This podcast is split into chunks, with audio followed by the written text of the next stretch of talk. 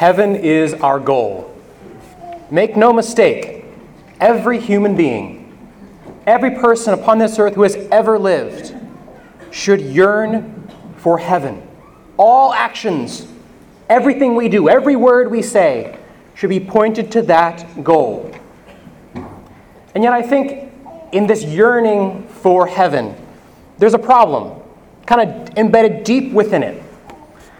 Heaven is a wonderful idea, but an idea that's very hard to kind of get your mind around. I think one of the most basic questions I've had since I was a little kid, growing up in the church, is this What is heaven like? What does heaven look like? What would it feel like to be in heaven? And we have the very cartoonish, which for some people actually is the actual way we think about heaven of sitting on a cloud in front of God with a little harp playing. That's our image of heaven. And to be quite honest with you, I don't necessarily want that. That's not what I want out of heaven. And I think so many of us yearn for an image, something tangible to say, Lord, I not only want to go to heaven, I want to yearn for it. I want to strive for it. I want to give everything I have to go to heaven. In order to do that, Lord, you have to give me a tangible sign, something that says, that is desirable. This heaven thing, place, time with you, is worth everything. And I need to be able to cling to something to draw me there, to make it desirable. In our gospel today, this wedding feast at Cana, I think we have, in a very, admitted, very hidden way, a hint of heaven. A hint of heaven. But again, it's very hidden, and we're going to have to do some digging to find it. So, this miracle that Jesus does, it seems so simple. His first miracle that Jesus performs is in this small wedding in his hometown of Gal in, in Cana, and he turns some barrels of water into wine. Fine, great. But we have to ask Jesus, why did you do this? Why was this your first miracle? Why did you choose the setting of a wedding to do your first miracle? Why couldn't it have been a healing the, an exorcism. Why couldn't have been raising someone from the dead? Wouldn't that have been a more appropriate way to display your glory as the Savior for the first time? And then we have the odd detail of the amount of wine. So you can imagine a wedding party, you know, normal, like sometimes is go to a wedding reception, maybe there are 100 people there, 150 people. Jesus changes 180 gallons worth of water into wine. That is an incredible amount of wine. Why does he do this? Why, and why does the author, John, our gospel writer, specify how much wine he changes? And then our last question what does any of this have to do with heaven? What does any of this have to do with heaven? In order to answer these questions, we have to go back to the Old Testament to see how all of these little details start to give us a picture of what Jesus is actually doing in his first miracle. In our first reading today from the book of Isaiah, we have an interesting line right at the end of the reading where it says, Your builder wants to marry you. Your builder wants to marry you. Another way we could say builder, which would be easier for us, but I'm glad that the translators said builder and not creator. It'd be much easier to say your creator wants to marry you. But no, the actual word is builder. Your builder, your creator wants to marry you.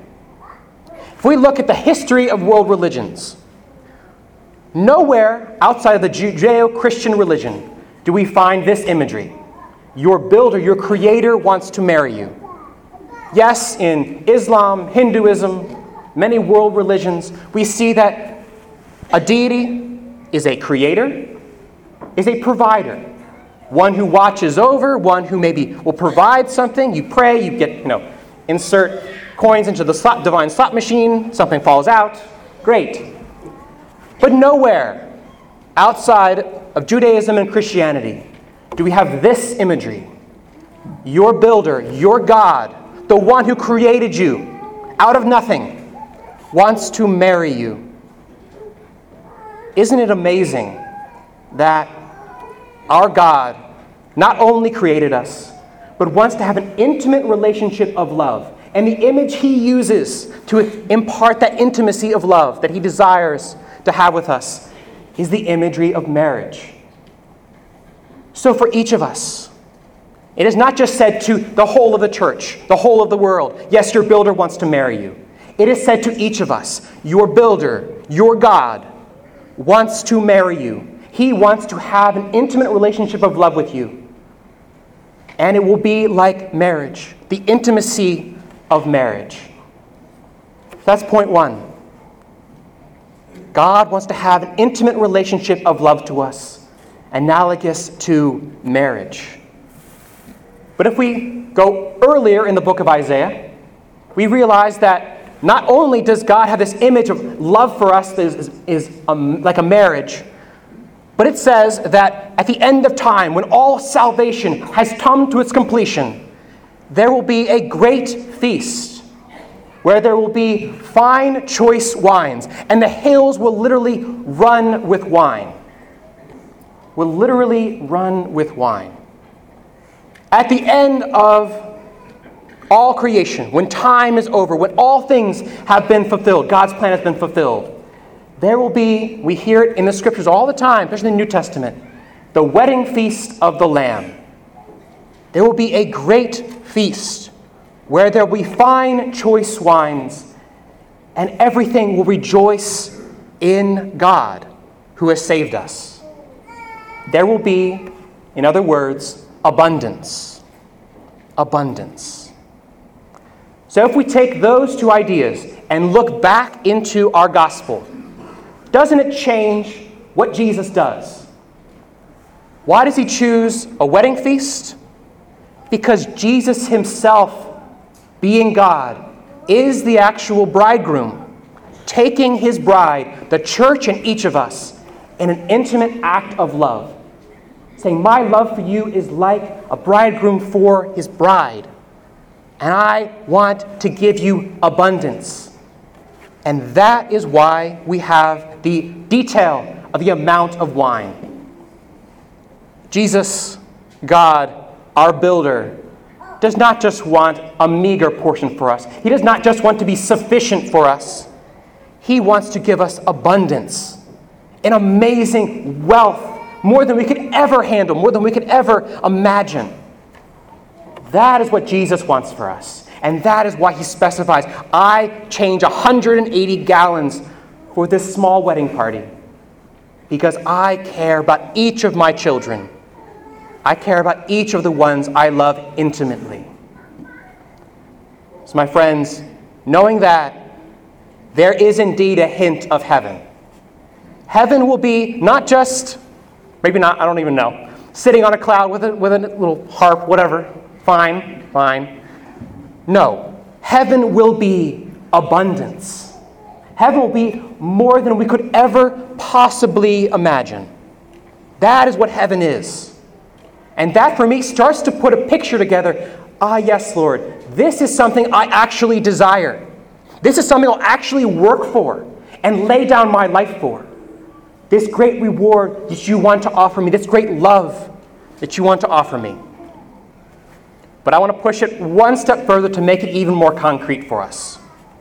One of my favorite descriptions of heaven is given by C.S. Lewis in his book, The Problem of Pain, in the last chapter on heaven. And he talks about that there are moments in our life when we experience a great sense of joy.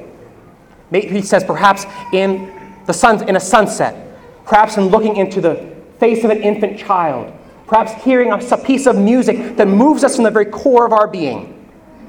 And when we hear this piece of music, see that sunset, encounter this child, we say, there is something in this experience that is the joy of heaven. And when we one day reach, God willing, the, the gates of heaven, we will say, Ah, yes, here is the thing I was made for. the person I was made for. In our gospel, wine not only tells us the abundance of Jesus, but wine throughout Scripture is used as an image of joy. So let's take our image, our image of heaven as abundance a little further. My friends, for each of us, heaven will be the abundance of joy. And a question I want to take, I want all of us to take into breakfast this morning, into this week, to discuss with one another is this What is the most joyful event of your entire life? or a moment you can point to that there was a joy in your life that was more radiant than anything you've ever experienced before. Take that moment and multiply it times infinity, and that will be heaven. For myself, point to two particular events. The first being the adoption of my youngest brother. Waiting in that airport to receive little Gabriel from Liberia, Africa I experienced such joy in just being the older brother. And I could not imagine the joy my parents were experiencing in that moment. It was extraordinary. And the second for me would be the day of my ordination. That walking in down the aisle of the church and experiencing the joy of this moment, that I was going to be united with Jesus in a more profound way than I could ever ever imagine. It's one of the most joyful experiences of my whole life. And yet, for me, to reflect on those two moments and realize heaven is going to be that times infinity, I will lift up everything to go there. I will sacrifice anything to retain that joy, to receive the abundance of heaven.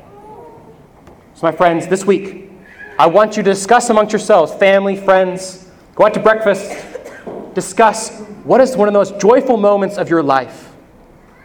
And how can that compare to the joy of heaven?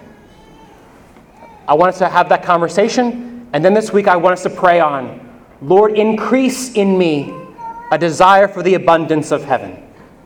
Increase in me the desire to see you face to face to enjoy the feast of heaven, where you, my builder, yearn to be with me intimately, yearn to love me in a way that I have never experienced and yet have had glimpses of my whole life. That is our prayer this week. That we, our desire for heaven would grow, and that our yearning for its abundance would be something that shapes our life from today onward.